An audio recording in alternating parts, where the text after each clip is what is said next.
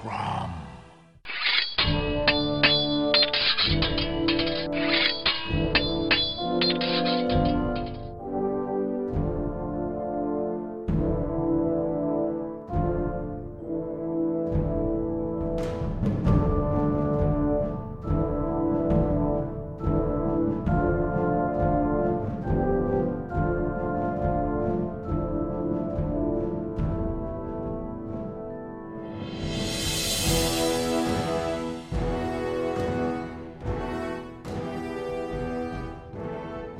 Welcome back, everybody, to the Quarantined Cromcast, one of the savage podcasts on the internet. We are your hosts for the day. I'm Jonathan. I'm, I'm Josh. oh, I'm Luke. This is class. This is gold. This, is radio gold. Yep. We can't go clockwise when it's just digital ether that we're sitting in with each other. I'm Josh. I'm, I'm Luke, and you're joining us for a show. Yeah, this is a very professional podcast that is about the fictional writings of Robert E. Howard and other pulp fiction type folks. Uh, today, we're going to be talking about Louis L'Amour and his story, The Trap of Gold. We are in Corona quarantine. We've all stayed at our own homes, and we're going to work through it, and you're all going to love it. I Yeah. think so. It's a it's a it's a sad state of affairs when we all live within like uh I don't know a three mile radius of one another as the crow flies. I think that's Yep. pretty a pretty fair approximation. That's pretty close. But yet we still opted uh, to hop on the calls.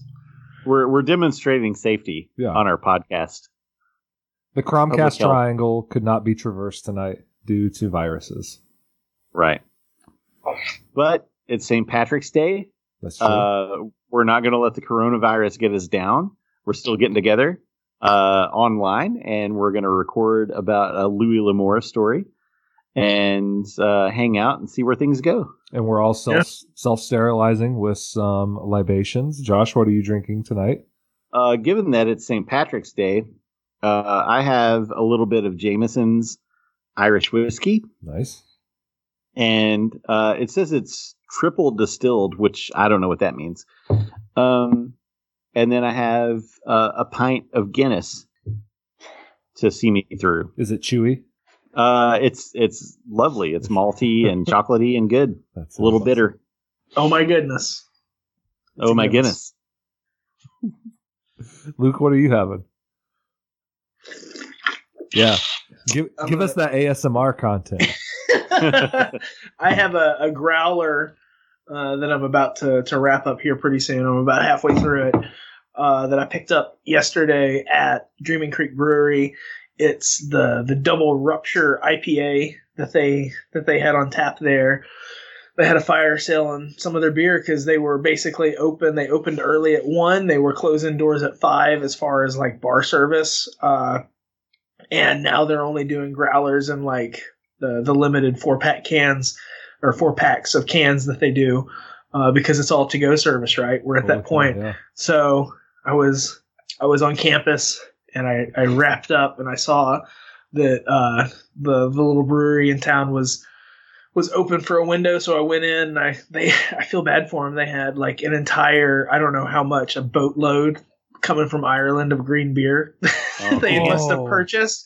Uh, so they had all the green beer for today that they can't sell because everything's getting getting shut down. So I I sat down, I worked on class stuff. I had a green beer and then I filled up a growler to go, and uh, that's what I'm drinking today. Were they selling So- kegs of green beer that you could have bought? Uh, probably. I, th- I mean, they do the growlers, but I, I guarantee they they're not big enough that they do like the full on like little pony kegs and like little corny kegs. Uh, but I guarantee you they would have parted with with a bunch. So the good thing is they're still going to stay open. Uh, and have the growlers, but man, my fingers are crossed for all of the local breweries that we have in town that they can weather this because it's going to be, it's going to be claiming a lot of victims of various types. This this COVID thing. Yeah. Yeah. Uh, I wonder if if most of the uh, breweries around town are going to go toward having uh, growler fills and and special order type things over the next little bit. Yeah, it would be cool if they could if they could if a lot of these places could keep afloat because here in Lexington we've got more than half a dozen uh, Yeah. local breweries. Only a couple of them have like legit distribution and are putting out cans in stores, but there's there's four or five that that don't do that. They're Yeah. you know providing beer to local eateries in town, but those are all closed down too. Yeah. It's all like takeout. I have Wild Turkey 101. I think we should all raise our glass to all the people being affected by this quarantine and say salute Oh. to everybody that's that had their job impacted, that's got a self quarantine, anybody that's afflicted or knows somebody that is or has family that's being harmed. You know, you're in our thoughts. So here's to them. Here, here. Yeah. I mean, cheers. it- it's gonna be all of us, man. Yeah. yeah, sure. Uh, you can probably hear Sassafras barking in the background. She's pretty upset as well. Yeah. So that's what we're drinking. Uh, let's go into one thing. That's right, Sash.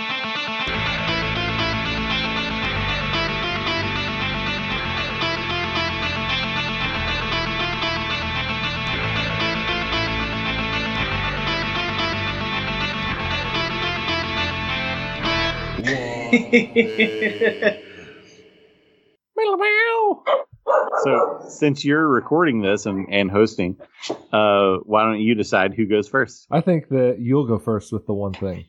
Okay. Um, so today, uh, this will be dated, I guess, but um, given I said it's St. Patrick's Day, uh, GOG, goodoldgames.com, GOG.com, is having a spring sale, uh, which we will undoubtedly treat, tweet out. Um, and so I picked up at John's recommendation uh, the video game um, Stardew Valley. Nice. Yeah, so I've got some Stardew Valley, but I did struggle because Owlboy was on sale, Yeah. which is a, a Metroidvania type game that I've been wanting to play. it's called Um, Owlboy. Owlboy, uh, O W L B O Y. Cool. Um, yeah, and there's another one. Um, oh, I can't think of the name of it, but it's uh, it's another Metroidvania that uh, is set in like an insect world, Hmm. and the main character is uh, an insect. Let me see real quick. It was it was on my. I was trying to decide between all of these different things, and it was on my wish list. I almost got it. but regardless, the spring sale goes until uh, looks like March 30th. And so if you're looking for something to pick up, if you're looking for a video game to kill the time during this quarantine, uh, go to GOG because they've got your hookup. And uh, give me just one second, and I'll figure out what game, what other game I was going to recommend. Uh, uh, picking up was Hollow Knight.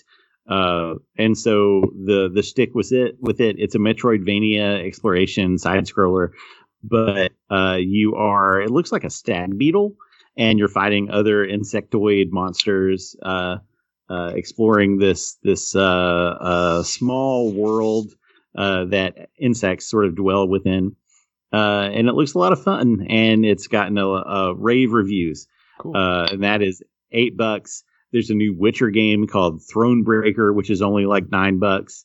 Um, so go to GOG, pick up some games, ride through this uh, quarantine time, and uh, don't worry so much about it. But I'm going to play Stardew and uh, gather the joy that uh, John has been spreading about this game, and uh, uh, make my farm and uh, not sell out to the big stores. I really hope you like it now. I feel like that's a lot of pressure.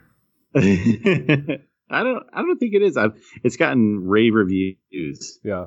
The guy that makes it, Concerned Ape, he's supposed to be working on a new game here soon. We'll see what that is, if it's just as good. Luke, would you care to share with us your one thing for the evening? Yeah, dog. I'm, I'm on it. I'm ready. I got it. No. Uh, Dog? Josh just uh he just he just put the uh the little little golf ball on the tee for me. He named dropped the Witcher. So my uh my one thing is the book that I'm like this close to uh to wrapping up, and that is uh The Last Wish, which is the first uh short story collection of the Witcher saga. Uh, and it's by uh Andrzej uh Sapkowski. And I have not played the Witcher games, and I haven't yet watched any of the Witcher show on the Netflix.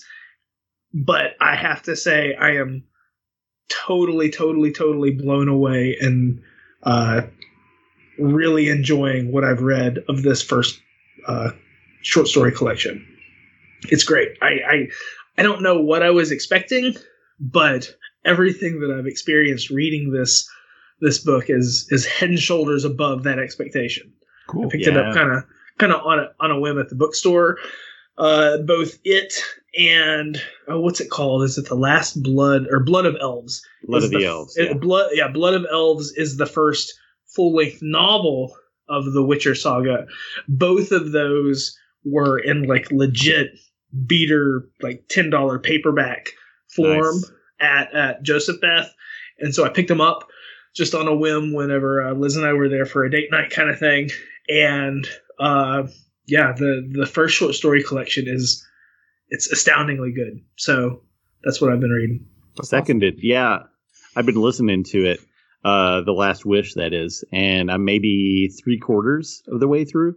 Uh, um, and I just I love it. Uh, the the couple of stories that really stand out to me are the one about the uh, the character named Shrike is is good, and the uh, what's what's the character? Is it a Stroika? uh, the Strija from the, Stri- the first, Strig- the first. Striga, yeah, yeah, the Yeah. Striga from the first story. Yeah, those those two are Yep. super super good in my mind. Um, so yeah, yeah there's there's there's so many good there's so many good stories so i am actually on the short story the last wish right now uh, which is where uh Geralt like actually meets Yennefer, which is presumably the love of his life or whatever the story is that develops or is there between two of them being estranged and angry at each other. It's kind of like him meeting her uh, but there's a really cool framing device in between the short story uh, short stories that are within the collection. But man every one of the short stories has something cool to offer. Like the last the, the one before the last wish is called the edge of the world. And it is a uh, a midsummer may queen story wrapped up within uh, Tolkien-esque eucatastrophe wrapped up within like civilization and barbarism wrapped up within like Polish mythology. It's it's all of those things at once, and it's it's badass. It's too Uh, cool. And and Geralt kind of walks that line between civilization and barbarism, the the the uh, city and the wildlands. It's it's cool. It's cool, and there's it, it's it's not just fantasy. It's almost science. It's almost science fantasy. Like the Yeah. more that you learn about this world and who the Witchers are and who they are, like there's levels of science fictional, like X Men qualities that pepper into the Yeah. stories. Huh. There's dying Earth type elements that are just at least hinted at. There's there's all kinds of good stuff within within the Witcher mythos. So I don't know, man. I'm all I'm all in on on The Witcher, and it was something that at first I was just like, you know, of course, just knew it as something that was like a video game property and then a Netflix thing, and I knew it was based in some short stories, and I know there's a huge lag between when the original books came out, like starting in the early '90s, versus when they were, you know, translated to English, but in English they totally hold up and it's it's legit like literary sword and sorcery. Yep, cool. Yep, they're dope. I'm probably like everybody that's listening to this that's you know already listening to the Cromcast, probably half of them are like, Well yeah, duh, dude. But I, I haven't read it, so it's it's a new thing to me and they're it's it's it's legit. It's your thing. It's not their thing. It's your thing. that's true. It, it is. All right, I'm gonna I'm gonna pass the the the, the, the talking stick. John, John has, John has the conch. You, you hold the conch. I will be. I'll use the conch to bring up the rear here. Uh, I was trying to pick. I was trying to figure out what I was going to talk about, and I've settled on a comic book that I've been reading through Comixology Unlimited. It's from IDW Press. It's called Time and Vine. I'd never heard of it ever, but it was one of the books that I can borrow for free. And the description kind of grabbed me. It was a. It was. Uh, it says a grade school history teacher looking for respite from her life's problems, finds the ultimate escape when the owner of a local winery reveals its secret to her. If you drink the right glass of wine in the right tasting room, you'll travel back in time to the year it was bottled. Together, they journey through the history of the 200 year old winery as well as their own. And I was like, that sounds interesting. Uh, and it's been really cool. The the man that owns the winery, he is on a search to find all of the bottles from the vintage 1987 because that's the year his wife died, and he likes to go back and try and visit her. And the woman that gets encircled with all of this, she is a history teacher, so she just kind of wants to go back and see everything that's happened er, in her town over the last 200 years. And it's it's been really interesting. It's by Thom Zahler and it's a unique kind of cartoony art style, but it's stuck with me more than I thought it would. Like just thinking about the idea of of you know we we have libations every time we meet on the Cromcast. What if I got to take a wild turkey sip and go back in time to Prohibition or something and see what was going on? Uh, I just like the concept. So if you have Comixology Unlimited and you can borrow things for free, I would say give it a shot, even though it's not got superheroes or anything in it. Yeah now's a good time for a Comixology uh, uh, subscription or trial. Yeah, that's true. You get 30 days free. So yeah, yeah. They don't uh, support uh, the show or anything. yep, yep. We won't see a cent, no. but you'll get to see some cool comics. I'm not only a reader, I'm the president or whatever. so that's all of our one things. That's all we've been drinking. Tonight we're going to be going off on a little bit of a, a new tangent. An author that I don't have any experience with. Uh, Josh, have you ever read any Louis L'Amour? I have not. Uh, this is the an author that is synonymous with westerns, as far as I'm concerned. Um, anytime you see a Western paperback, it seems like the author byline is Louis L'Amour. Right um, or it's compared to a Louis L'Amour story. Yeah, but, it's either but, it's either like Zane Grey or Louis L'Amour. Like those are the two the two names that you can just find a hundred titles uh, along the lines. Yeah, for sure. Um, but this is my first L'Amour story that I've ever read. Uh, did you know that he was born in 1908 and lived until 1988? That's pretty good. Yeah, I like that symmetry. When I was reading through his his biography I was kind of struck by uh, an interesting. I guess if we're paralleling him with our guy Robert E. Howard, uh, they seem to have sort of similar stories in a fashion. Uh, but there's also sort of this feeling to me that L'Amour is sort of the anti-Howard. Uh, he's part of a big family. He is part of a, a, a medical veterinary family, so he has that kind of experience. But they love the same things as kids they sort of are in similar situations being in small towns. But L'Amour, his life changes because he gets to move a bunch. He goes from North Dakota, where he's born, to Texas, to Pecos Valley of New Mexico, to Arizona, California, Nevada, worked in the sawmills and lumber camps of the Pacific Northwest. He got on a ship he visited all of the western states. He went to England, Japan, China, Borneo, the Dutch East Indies, Arabia, Egypt, and Panama before finally moving with his parents to Choctaw, Oklahoma in the early 1930s, where he changed his name to Louis L'Amour and settled down to make something of himself as a writer. So I think he got to do some of the things that Howard never got to. He got to travel the world and see all these kinds of cool stuff.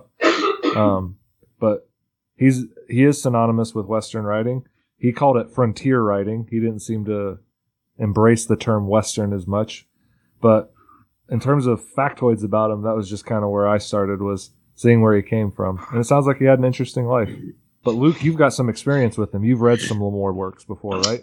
Yeah, yeah. We talked about this like in our in our opening episode for the season. I I grew up reading uh reading Louis L'Amour as like the core westerns that I was exposed to. So at the same time that I was reading, say, uh, Tolkien's work and like the Dragonlance Chronicles, I was reading Louis L'Amour, and those were the those were the novels that my cousin Jacob and I like would swap back and forth, and they were the size that would fit in the back pocket of your jeans, and they were totally like the books that we would pick up at Walmart in Polk County, Arkansas, and be able to get our hands on because I wasn't buying books uh, like at at many places beyond either Walmart or like the occasional uh, instance where I was at a flea market and you could get your hands on them. Uh, And yeah, so I read a lot of Louis L'Amour, but not nearly like enough to put a dent in his bibliography because the dude wrote so much. He was one of those serial writers, but I wrote a vari- I read a variety of the the Sackett stories. Those were stories that my cousin Jacob really really did like to read. Uh, and I think I said this before, like in our first episode, but like one of the books that I had a uh, had a reissued paperback of was called Showdown at Yellow Butte. And so that was a book that was actually, I'm looking like here at his bibliography, was written in 1953, relatively early within his his whole like bibliography.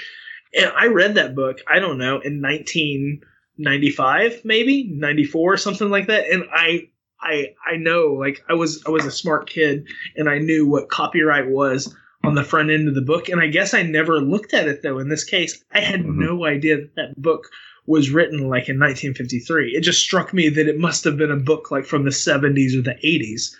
Uh, and a lot of his books, like I thought, I mean, I knew Louis L'Amour was alive and he was writing books, but at that point in his career, it was well, I guess actually. So when did he die?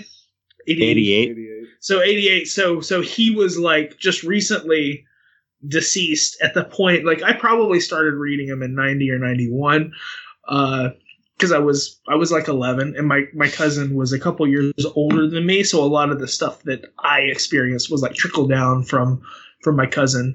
Uh so yeah I probably started reading him in 91 so he was recently deceased but I don't know if we knew that and we just took it for granted that it was stuff that was being written like more recent than what it was. It just it mm-hmm. still blows me away to think about like like I was not listening to uh, music from 1953. but I was re- I was reading books from 1953. like I, and I, you know I read The Hobbit and I was reading Lord of the Rings and I was reading like these Louis L'Amour novels and to me they were almost contemporary with the Dragonlance Chronicles books, but they weren't at all, right? They were very different generational uh, publications. And I mean, it, when I make the comparison to music, it just cracks me up because I wasn't, I was listening to like Def Leppard and, and ACDC and like at that point, and it was stuff that was already old at that point in time that was handed down from my, from my older sister and our cousins, that kind of thing. But it would have blown my mind to actually like really think about the fact that the books were like written when my grandfather was uh, like in his 20s. Yeah. Uh, it looks like he wrote uh, 89 novels, uh, 14 short story collections, and uh, some a couple of nonfiction works. But yeah. I'm with you, man. Like when I saw when I saw L'Amour on uh, uh, bookshelves, I had no idea that many many of his works were published in the 50s and 60s.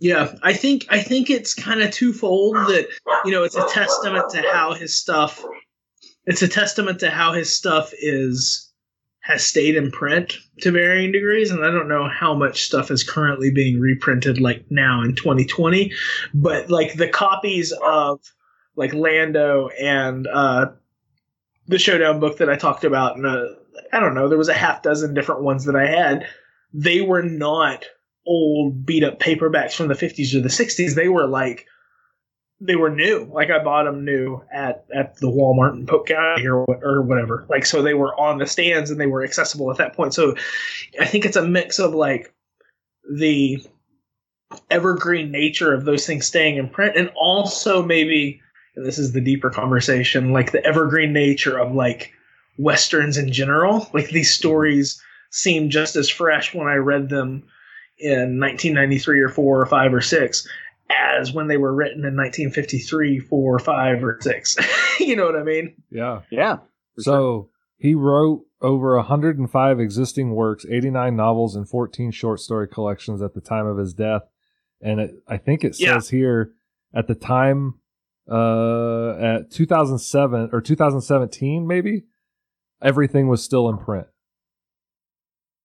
Really, everything. Everything that he's done is still in print.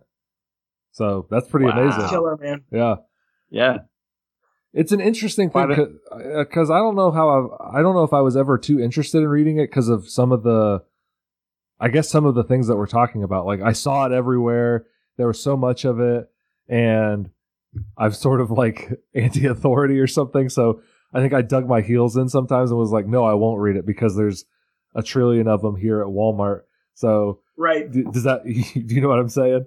Uh, yeah, yeah, I mean, I, I think we've talked about this previously in the season. How like now I have a much richer appreciation for John Wayne than when I was younger. Like right. when I was younger, John Wayne was the westerns that my uncle Dan liked, whereas I wanted to either like see the Clint Eastwood or uh, the the you know the anti-hero. Like I was I was not getting some of the subtlety of some of the deeper like I was thinking about John Wayne and the Cowboys or John Wayne uh, and some of his like white hat, black hat, western types things that I saw over and over again, and not some of the more nuanced presentations of of that that that actor specifically. But uh, yeah, like I think the the stories that you could pick up with Louis L'Amour, like I my cousin and I did read a bunch of them. The ones that I tended to like too were some of the funkier ones, like some of the sort of more mountain man type stories, like the Western frontier, not necessarily the Wild West, but like the the Pacific Northwest West. Or like I think I mentioned this too in the the first recording. There was one called Lando, which is a Sackett one, but it's basically like it's a boxer story mixed with like a Western frontier kind of setting, mm. and I I really liked that one just because it was it was bringing in boxing as a as a novel sort of like kind of component to it. Yeah, I guess that I've always sort of had this conception of them as like formulaic, maybe in a way. And yeah, yeah. yeah. Uh, and from reading through the Wikipedia page and some other things, like there's this one thing that I jotted down. The critic Jon Tuska, surveying Western literature, writes, "quote I have no argument that L'Amour's total sales have probably surpassed every other author." of Western fiction in the history of the genre. Indeed, at the time of his death, his sales had topped 200 million. That's insane. Uh, what I yeah. would question is the degree and extent of his effect upon quote in the quote uh, his, the effect of his writing upon the American imagination. His Western fiction is strictly formulary and frequently, although not always, features the ranch romance plot where the hero and the heroine are to marry at the end once the villains yeah. have been defeated. Not only is there nothing really new in the basic structure of his stories, even L'Amour's social Darwinism, which came to characterize his later fiction, was scarcely original and was never dramatized in other media the way it was in works based on Zane Grey's fiction. Tuska also noted, though, at his best, L'Amour was a master of spectacular action and stories with a vivid, vivid, propulsive forward motion. Does that track for you? Yeah, I mean, I I never read any Zane Grey, uh, and that's a that's a that's a a blind spot within my my overall like reading experience but that does track i mean i think now if i was to go back and read the louis l'amour books that i that i treasured as a as a youngster i am pretty sure i would find them a bit formulaic but I think they're archetypal, and I think they are like they're clearly wildly popular. So I think there's something there. But you know, uh, how many how many Conan stories are there? 22, 24 canonical Conans. Some, something, along like that. that. line, yeah. Uh, and there's there's uh, a quarter of that for Kulls, and you know, like we can start talking about Howard's works. Like people accuse Howard of being formulaic with uh, with his writing or cutting all of his characters from a similar cloth. And to some degree, we can you can have that conversation and say, yeah, because they were they were Howard, right? He was channeling himself. I think Louis L'Amour was writing to a type and writing to a market, and there is some level of uh, formula to what he was doing, but it was still good, cheap westerns. I think right. you know we're scientists. We can agree formulas are good. We use formulas. They become formulas Absolutely. for a reason. Yeah. Like right. there's power there. Uh, so it's not necessarily to his detriment. It's just, I, it is interesting to note that he had so many things that he published. I mean, you got to have a formula at a certain point. Yeah. like Yeah. true true to a pulp root, right? Like the, Yeah. the the things that he wrote were truly truly in the uh, the pulp the pulp tradition. It does seem like he Um, maybe had that like writing to get paid. It's sort of like Howard did. Like this is my Maybe- job. Yeah, Yeah, like I, I want to get paid for my work. yeah. I got to crank out three paperbacks this year. Uh, on the Wikipedia page, it says when interviewed not long before his death, he was asked which among his books he likes he liked best. His reply was, "I like them all. There's bits and pieces of books that I think are good. I never rework a book. I'd rather use what I've learned on the next one and make it a little bit better. The worst of it is that I'm no longer a kid and I'm just now getting to be a good writer just now. So this is just just you know prior to his death. But in that statement, you can see how he is you know uh, using his previous works as jumping off point, points for his future works that he you know uh, he, he took what he wrote and refined it. I man, so so on the on the pulp on the pulp uh you know level that we're talking about things here and to tie it to the the fantastic I'm thinking of like Michael Moorcock and specifically like as you're talking through that like his concept of the uh, the eternal champion like Yeah. basically a recurring sort of motif or archetype or Jungian kind of kind of story character all these characters are the same person or the same the same soul like re like re reincarnated various ways Mhm. that that's one thing to it but uh i think it was so the the appendix n podcast actually interviewed moorcock sometime back and in that interview it's, it's a really good uh it's a really good recording because it's moorcock like this year like talking about writing uh elric and all of his various eternal champion stories.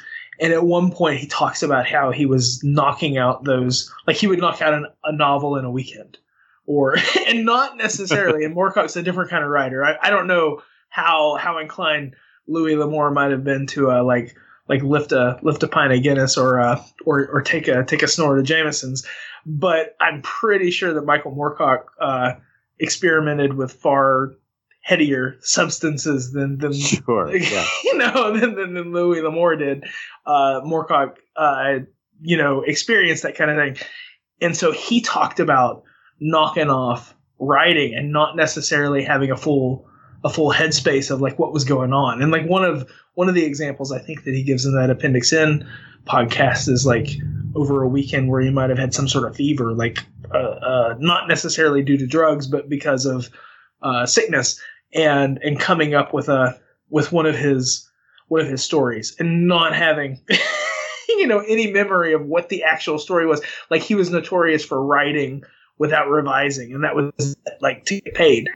All of this is to say that I get the idea of uh recurrent like like iterations of a story almost sort of like honing your craft towards almost a perfect like paragon of the western or a, a paragon of the the sword and sorcery Does- i don't know like i'm meandering here but does this make sense guys Yeah. It it does. Go, Jon. Oh, I just I I agree with you, and I want to know more about the guy uh, and his writing process. And part of the reason why is because I when I was re- trying to research him a little bit, I found a bunch of quotes from him, and he sounds like the kind of guy that I think we could have had a conversation with and learned about his writing process. And one of them that kind of speaks to what Luke is talking about is no one can get an education, for of necessity, education is a continuing process. So he's always changing his So- writing. Yeah. yeah So it's never it's never done. You never have it. Yeah. You're in progress until you you die. Yeah. Victory is won not in miles but in inches. Win a, win a little now, hold your ground, and later win a little more. oh man I like that. i like that a lot Yeah. yeah, This one's good. I like that's the, a this one spoke to me earlier today. Anger is a killing thing. It kills the man who angers, for each rage leaves him less than he had been before. It takes something from him. Growing up around angry people, that means a lot to me. yeah yeah. I, w- I was just gonna say he sounds sounds mature. I mean, with with a, with a variety of of quotes there. I think there's I think it sounds like he he seems like he is one with his writing and his process. Like he he understands that there's no end. You're never a great writer. You just write something and maybe it's good and you use that to build the next thing. And maybe that'll be better and maybe it'll be worse, but you learn from it. Yeah. He is the sum total of his experiences and his books. Yeah. 89 of those. but we picked one in particular to talk about tonight. Uh, the a trap. Short, a short, a shorty McShorterson. A very right? shorty Oh, McShorterson. sorry. It's pretty short. The Trap of Gold is what we picked, or what uh, we set up for the season, and it was from Argosy in 1951. So this is probably before his career really had taken off. It sounds like, based on what I'd read, it was before he was really churning out novels, two or three a year. So he was a working man at this point. Yeah, those his, so his no, his novels really really kicked up. You know, in the '60s, the Sacketts happened, but leading up to that, like I'm looking here, he had three novels in '51, uh, one in '52, one in '52 uh, and '53. So basically, once the once the mid to late '50s kicked in, he was in he was in high gear. He was Louis L'Amour. He was there. Yeah. He was ready. Uh, so Trap of Gold maybe predates some of that, and I I don't know. I I liked it. It was interesting. Do one of you want to kind of summarize it for the listeners? Well, before we do, let's let's revisit the the seven plots for westerns that were uh, put forward by Frank, Frank Gruber. Uh, and just to refresh everyone's memory, they were the Union Pacific story uh, involving the construction of a railroad, a telegraph line, or some other modern technology. Um, ranch stories, empire stories, revenge stories, cavalry and Indian stories, outlaw stories, and martial stories. And and I posit that this is none of those, yet it is a western. Yes. I guess that maybe you could throw in gold in westerns as another possible topic that could be listed as one of those canonical things. So this one has gold at least. Yeah, maybe, and and maybe it's um, the Empire story, which uh, says the plot involves building a ranch empire or an oil empire from scratch, a classic rags to riches plot. So this character in this story is attempting to get as much gold as he can out of the um, the land that he's working. A very dangerous spot of land, though. Yeah, it's it's a uh what amounts to a plateau or a butte, right? Like he's he's mined into this this vertical sort of rock formation that could um collapse down around him at any moment. It's it's a granite upthrust. Uh, one thing that I, I liked about the story was all the geological terms Yeah. and and so Batholith, B A T H O L I T H, was the one that I underlined because I had never heard it before. Had you guys? Not really. I've never dug for gold No, I before, look- though.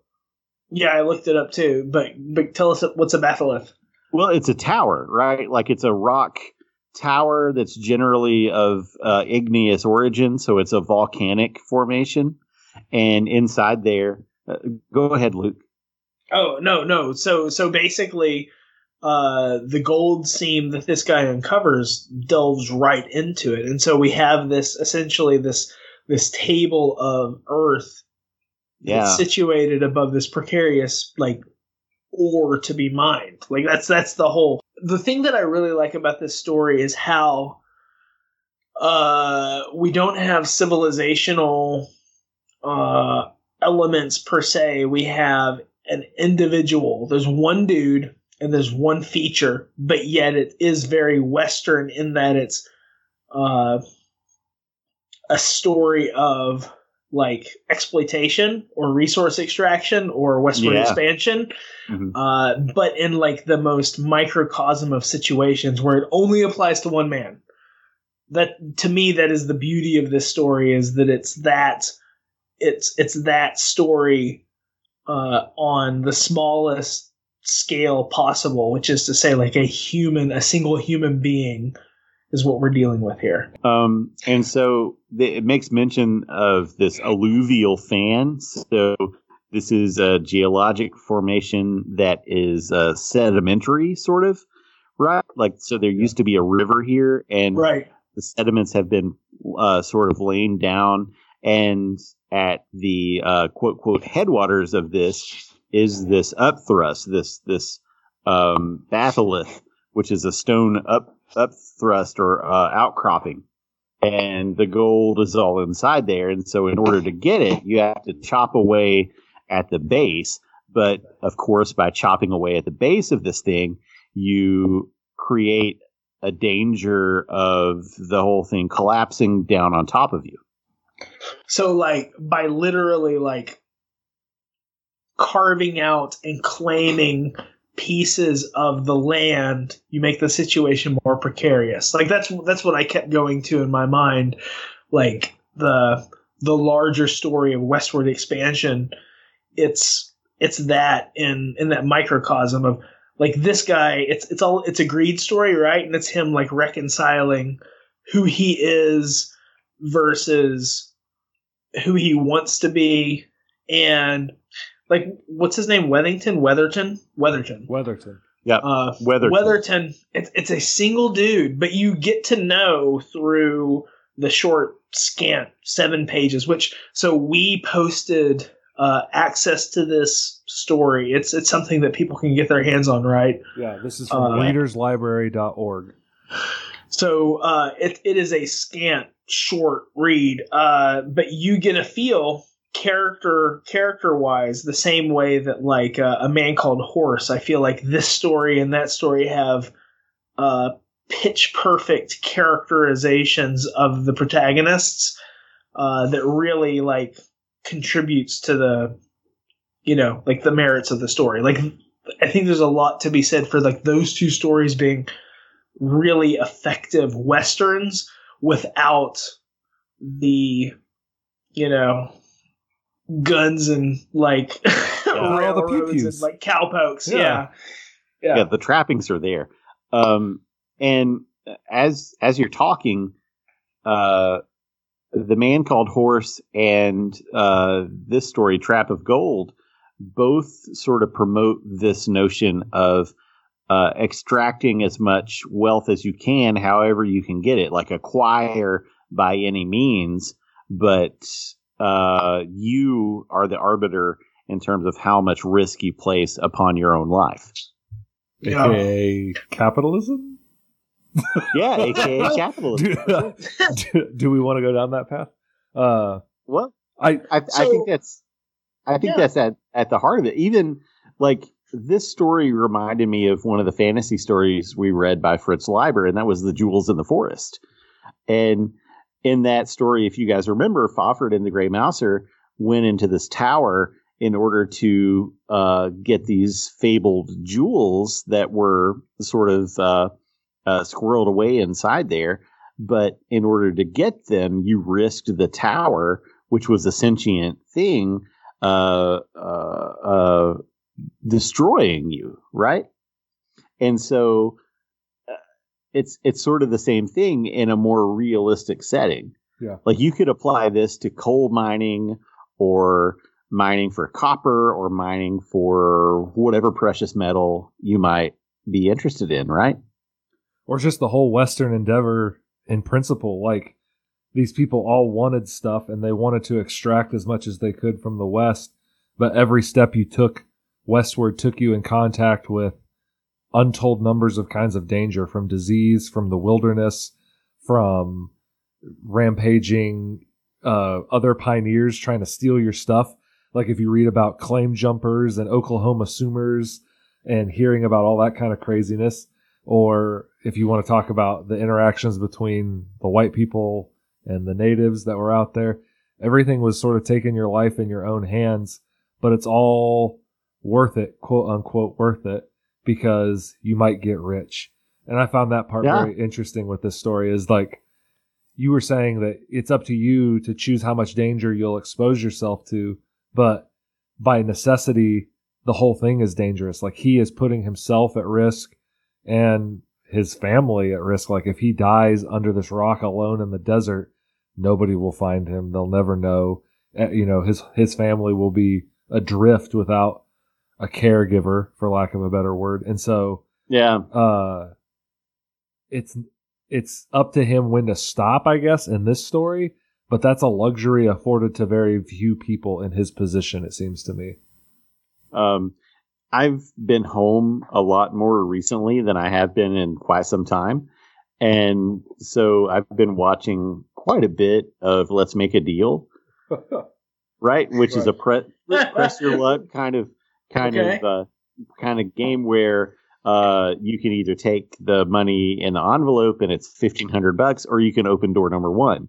And this guy, at one point in the story, Wethington has, you know, uh, five thousand dollars worth of gold, but he knows that if he keeps mining, he can get another thousand dollars worth.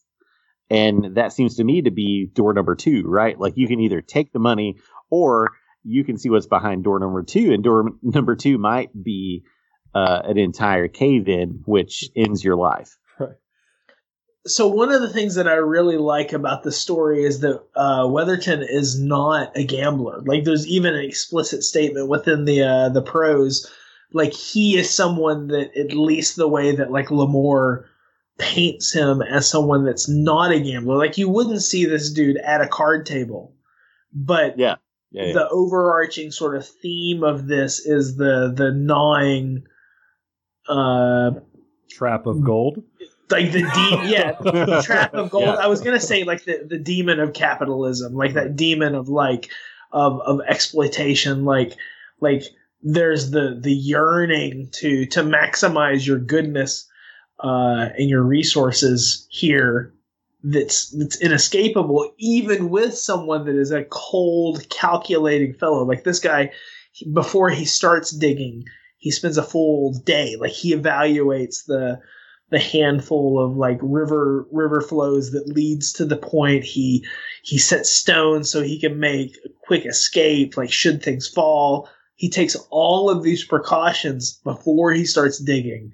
And it's once the once the digging progresses that the thing like the, the story gets deeper and deeper and, and richer and richer with its with its like uh you know moral meanings Yeah, because Yeah. each each cut into the rock, each pickaxe motion towards the gold, like in a story like this, the trap of gold made me think, oh, we're going to meet this very greedy type character, like he's trying to get towards a Stetson hat or some other nonsense, but everything he does, he sees as like this is another year of college for my son, or this is one less day of hard labor for my wife, like. Every little bit that he picks out of there is something special. And So does he? Does he? He never says like what the total dollar amount is for his son to go to college. right, There's clear statements of like five and six thousand dollars, and oh, I can reach ten thousand dollars. I get the sense though that he like he has surpassed his target goals. It's more about like what are the extra things that can be afforded if I do one more day, one more half day, one more session. right. Yeah. How many days of this do I need so that my son never has to do it? How many podcasts do I have to record before I don't have to go to my day job? I mean, it's it's uh I think the three of us in our in our late thirties can all appreciate, right? Like a working man's uh situation here. Like you don't necessarily want to just do something for naught and there's there's clear evaluation of effort and return. Like these are things that that we ourselves think about on the day to day. I think about it, but I think about it in terms of my of my past, I guess I would say. Like these are feelings that I know I heard my grandpa enunciate. Like to my grandpa, every transmission he did, every car that rolled out of the Chrysler factory in Kokomo, Indiana was like one less day of college that I had to worry about or something. You know what I mean? Like or that my mom had to worry about. And I heard him talk in very explicit terms like this. Like I really saw him and saw that mentality in this story, that I guess depression era sort of attitude about why am I doing this? And it's because it's a better future for my kids and grandkids. And sure. I'm I'm living that, I guess. And my wife and I talk about this a lot about being uh uh I don't know, like socio-economic caste settlers. Like we're in a very different place from the generation and the generation before that in our family. Um, we're not pounding dirt trying to get corn to grow or anything like that. And I don't know. I was fascinated by that aspect of the story. Like this is a guy that's putting his life and limb and whole body at risk so his kid can go to college. Uh, it's a very American story. I, I would agree. Yeah, I think so too. Yeah, I, I think it is. But on the the flip side, I think it also gets at hubris and Mm-hmm. uh, like the what the individual is striving for. Like there's a point, and it's unclear where it is, but this guy is doing what he is doing and putting his family at risk. Yes. Which is the demon of capitalism, I guess if we Yeah, yeah. right like uh he's doing this all for sincerely altruistic, not altruistic, but for good reason. But there's a point where it it is better to walk away from the table and he he passes that really. Uh he does become a gambler in a way. Yeah. Uh, in the present operation, he was taking a careful, calculated risk in which every eventuality had been weighed and judged.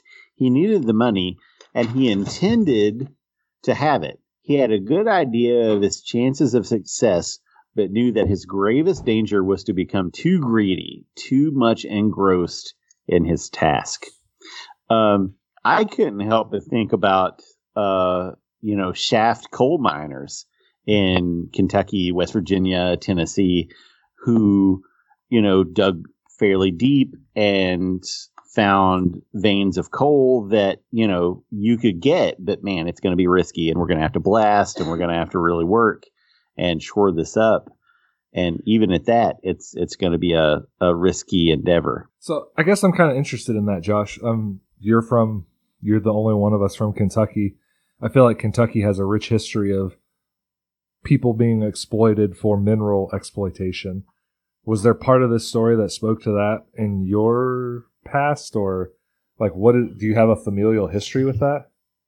not not really a familial history with that. Like most of the folks that are in my family that worked in the coal industry were were truck drivers.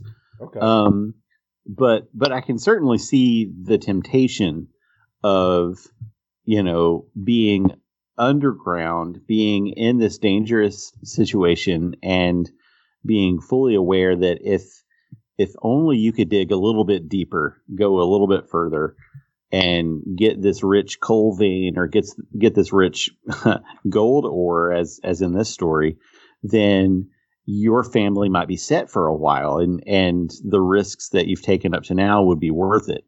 And so I, you know, it it doesn't speak to me on a personal level, but I think anyone in an extractive industry, whether it's timber or mining, um, could relate to something like this.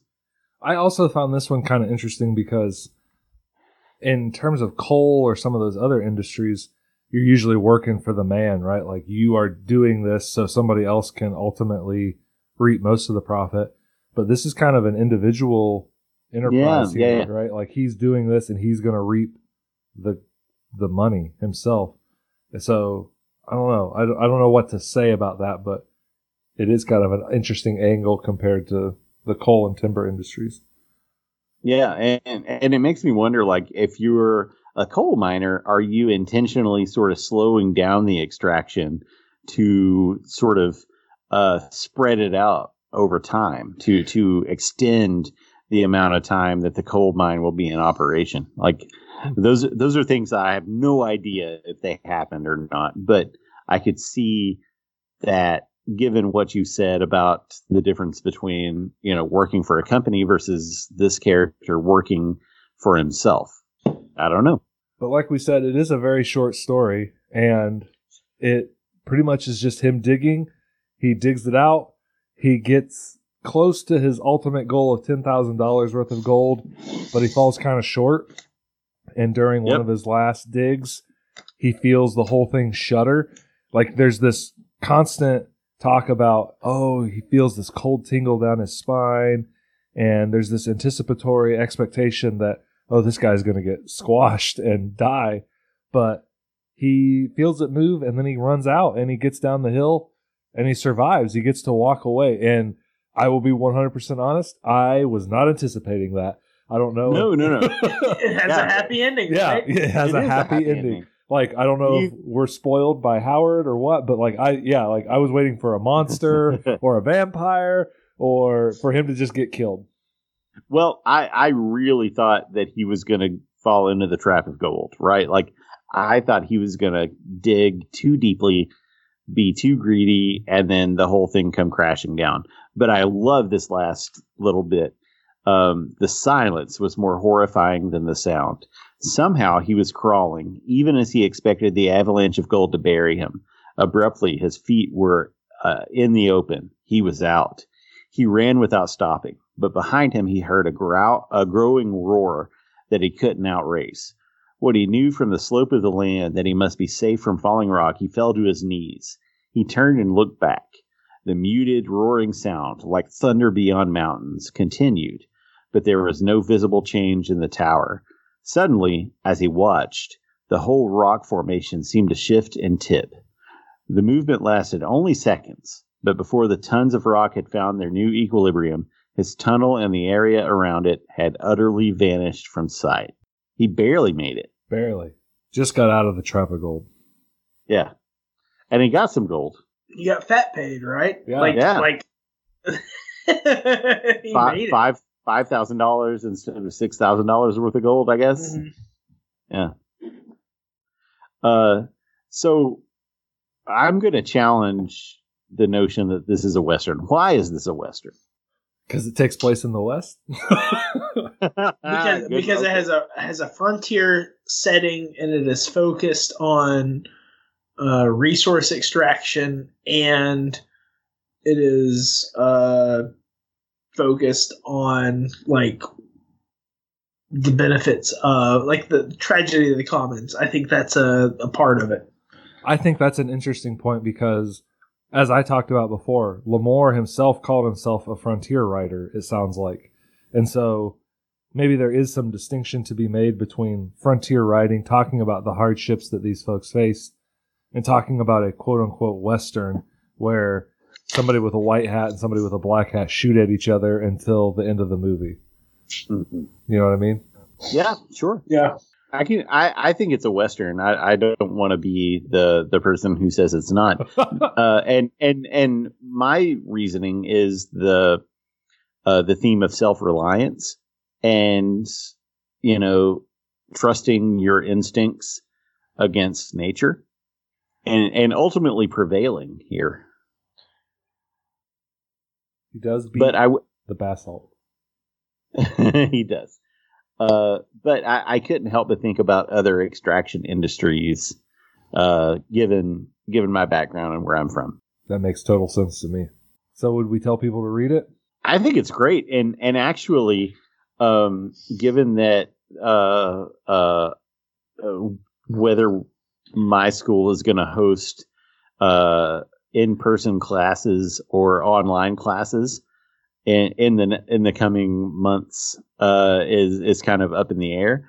As I read this, I thought this might be a good uh, reading for environmental science I could see that. given the uh, the themes of extraction and risk versus benefit and uh, did this guy get what he wanted and is is that uh, Luke brought up the tragedy of the commons earlier like you know uh, if if the commons is this amount of gold and this amount of precious metal and wealth and this person took it all all that he could access and the rest of it is just gone right it's in terms of uh, current technology within the story, it's you can't get any more of it. Right.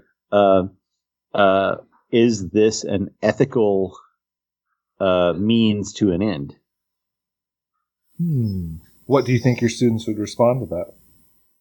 Yeah, more money. Get that money. Get paid. More money, To which more I would- I would reply, more money, more problems.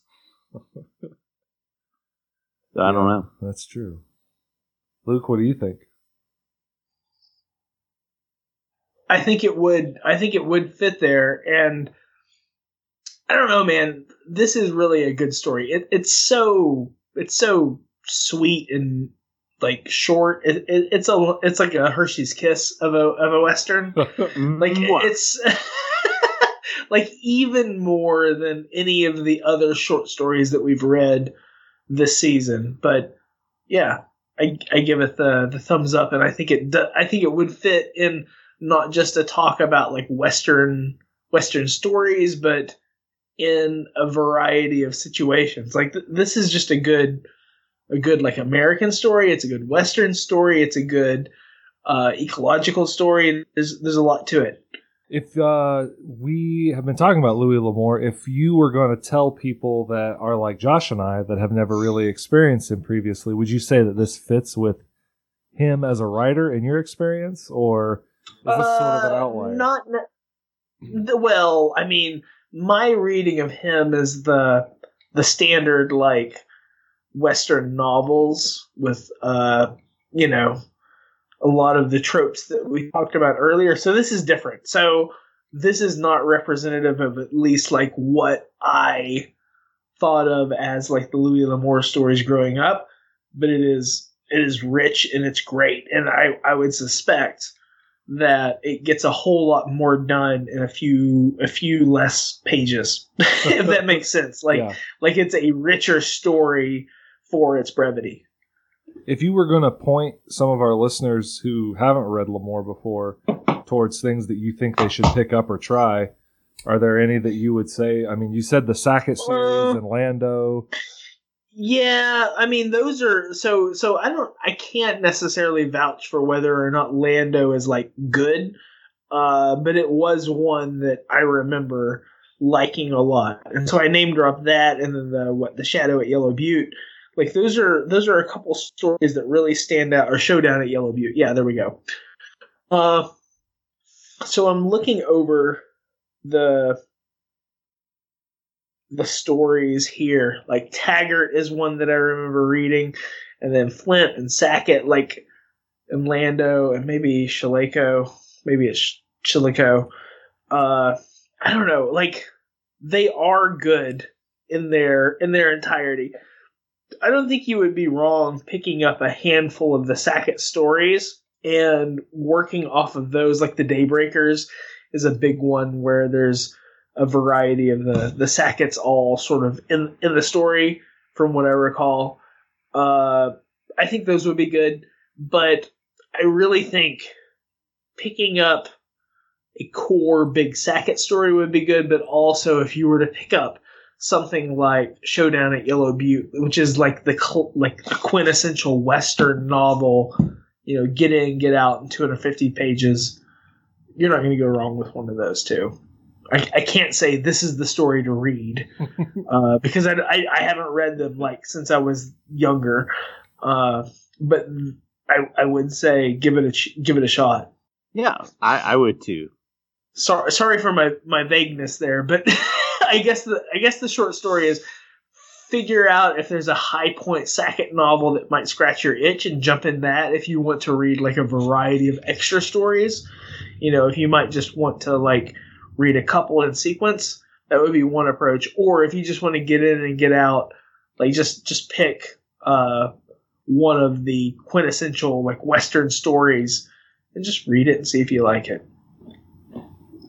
Ba-boom. Baboom. Ba-boom. Anything else that we need to say about the Trap of Gold? Don't fall into it. Don't fall into it.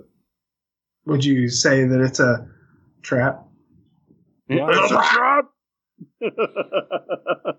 yeah, I- it's a trap. Honestly, I'll be on. Uh, I'll be honest. I, I I I can't believe that we didn't that we didn't drop an Ackbar joke earlier Like, we got Earlier, yeah. episode without doing that. I can't believe you're the one that brought it up. I, I had it in my actually, and I forgot. Like, uh, I can't believe we we let it slip past us. I'm kind of disappointed in Josh and I. I'm sorry. I was actually thinking more uh, along the lines of Goldmember. oh yeah, I That's see. a trap of gold. I love gold. I love gold. Oh, th- this is the Cromcast content that people come to the show for, right here. Our impressions. That's right. I- my favorite thing about recording here is Ashley periodically looks at me and shakes her head no, and just and just uh, leaves the room. yeah, we appreciate that everybody kind of toughed it out with us on this experiment. We've never done a, a three person Skype in like this. Yeah, Uh, but now that it works, we know that even if we get uh, coronavirus, which we won't, knock on wood, uh, Uh, we won't. Ashley just came in and looked and glared at me, but we won't get it. But if we do, we can keep the podcast rolling. absolutely. and we can we can be in our, our undies. Yeah, I'm wearing my I'm comfy in mine. pants. Yeah. Yeah, I'm wearing my comfy pants too. And we can all have as much bourbon as we want. I've had a lot. No, no, no, no, no, not bourbon. Jameson. Irish whiskey. It's triple distilled, which I have still not looked up. I don't know what that means. It's through the He's three, just ran it through the pot like the three, three, times, pots. dude. Yeah. but why? Dude, you understand distillation. I know. I do understand distillation, but but why do it three times? Uh, clean I- clean taste. That's what they want to go through. Because is of the clean. It's it almost has no flavor. Because it makes the British Oh. nervous. Oh, I, I went there. That's a hot take. They don't come here for the hot takes. They come here for your Mike Myers impression. Lay it on us one more time. I love gold. I don't think it's very good. Where are we going next, Jon? Do you know? Uh, up next, we're heading into the movie time. We're going into some Western films. We're going to have the little Western Cromcast Western Film Fest. We're going to watch a Sam Peckinpah movie, The Wild Bunch, and I'll let Yeah. Luke, Luke introduce the second movie that we're going to watch. Wait, before he does, I want there to be a big build up to this because I think it's an epic movie that deserves an epic intro.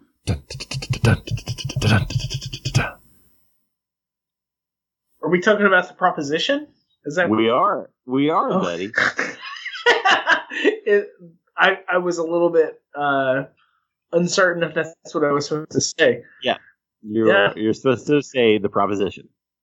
I, I love that movie. Uh, it's a quiet movie in a lot of ways, but I don't know. It's an Australian western, and I love it to hell and back. Uh, It's a sequel to Crocodile Dundee 2, if I remember correctly. that's right. absolutely, Yeah. absolutely not. They go Uh, back in time.